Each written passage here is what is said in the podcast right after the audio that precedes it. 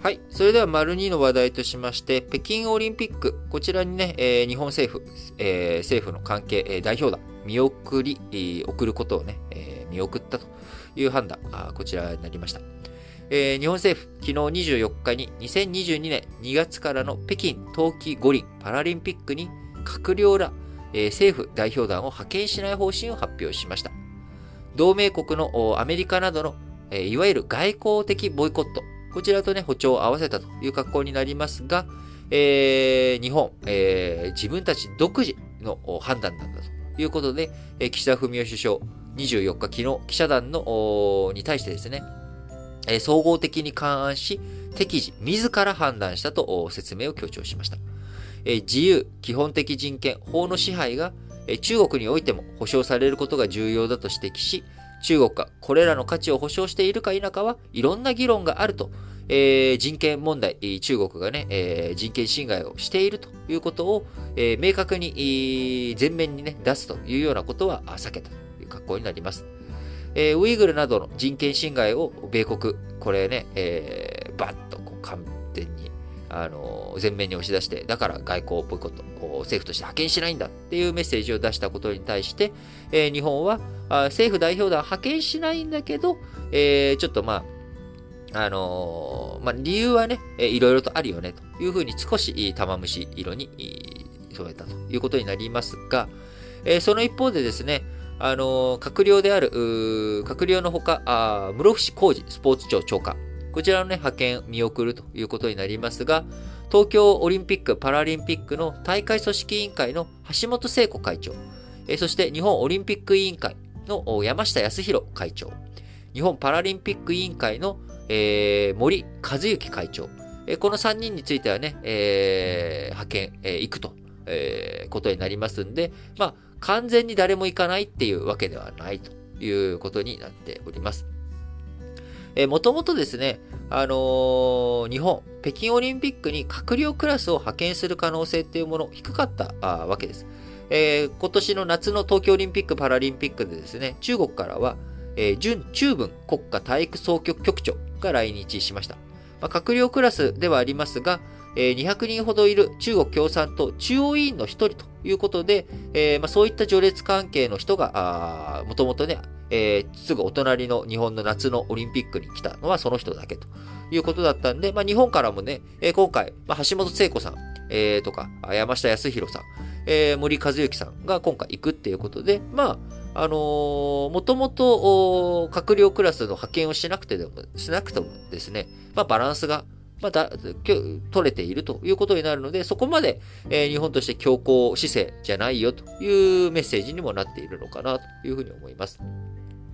え、今ね、え、中国、中央委員という言葉ありましたが、改めて、そちら、復習ですけれども、え、中国、一番トップはですね、え、中国共産党の主席である、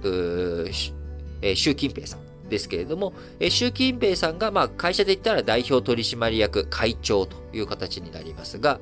え、それに対して代表取締役社長として、え、李克強さんがいて、え他に、その取締役会を構成しているのが、あ政治局常務委員っていう人たち。これが7人。えー、習近平さんと李克強さんも入れて、えー、7人いるんですが、これがチャイナセブンと呼ばれる、えー、中国の最高指導部、え、ということになります。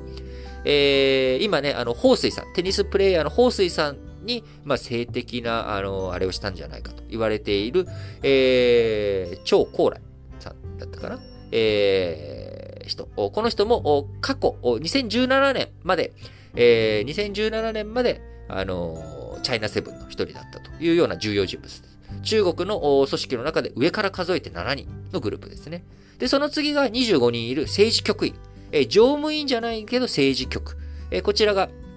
あの、25人いますと。で、中央委員っていうのはさらにそこから200人っていうことになるので、えー、非常にね、あのまあ、もちろん3ランク目、えー、の位置づけではあるんですが、あ日本に、東京のね、夏オリンピック・パラリンピックにやってきた人っていうのは、その200人クラスの、えー、1人が来たということになるので、まあ、日本からね、えー、閣僚クラスを派遣しなくても、まあ、角が立たないということになりますが、えー、日本としてはですね、まあ、アメリカに同調しっぱなしっていうわけではないんだけど、中国に対して、えー、ある程度の強硬路線もしなきゃいけない。え、今回、アメリカが12月6日にですね、えー、別に同盟国か、それぞれが各自が判断したらいいよということで、えー、アメリカ政府代表団派遣しない外交的ボイコットの表明をしました。で8日にオーストラリア、イギリス、カナダが、あよし、僕らもね、えー、中国に対して、えー、政府代表団派遣しないぞと。で、9日にはフランスが、いやいやいや、政治問題にすべきではないと。えー、俺らも次ね、オリンピックがあるわけだから、あ今度ね、パリオリンピックが2024年にあるわけだから、外交ボイコットみたいなね、こういったものには慎重にやろうよということ。そして今回日本が自ら判断ということでしたが、各国の出方見極めつつ、日本もあんまり遅れすぎてはいけない。えそして、えドイツがね、まだ立場を鮮明にしていないので、ドイツが立場を鮮明にする前に、え日本として、えやっていこうということで、え21日、臨時国会も閉会して、え国会の中でね、どうしてそういう判断したんですかって追及されず、えそして2022年度の予算案の決定、え話題がね、分散する。僕らもね、丸一で、えあの、予算の話しましたけれども、えー、分散できるこの24日に合わせて発表ということで、えー、今回、えー、首相方針の表明を松野官房長官に委ね、自身が前面に出るのも避けたということで、まあ、記者団にね、えどうしてですかっていうことに対して説明をしてるんだけれども、発表自体は、あ首相が大々的に、えバイデン大統領がね、えアメリカの外交的ボイコット発表して説明して、最初バーンと花火上げたわけですけれども、え日本は、ま首相が表に出るんじゃなくて、最初の発表については松野官房長官に委ねると、まあ、いうこんなね、あの対応で、えー、すごくまバランスをとった。あの、僕個人、この新聞解説ながら聞きでも、最終的には外交的ボイコットやると思いますよと。でも、えー、調整ね、きちんとしながらっていうことになるのでっていう話、えー、してきましたけれども、まあまあその予想通りということで、えー、非常に、あのー、なんでしょう。あの常識的なね、判断を日本政府したんじゃないかなというふうに思います。え、これを受けてね、中国も橋本会長、橋本ね、組織委員会会長、えー、山下康弘会長、えー、日本オリンピック委員会 JOC、えー、日本パラリンピック委員会の森和幸会長、これらのね、え、出席について中国歓迎するっていうようなあ声明もしているので、え、あのバランスの取れた形になっているのかなと思います。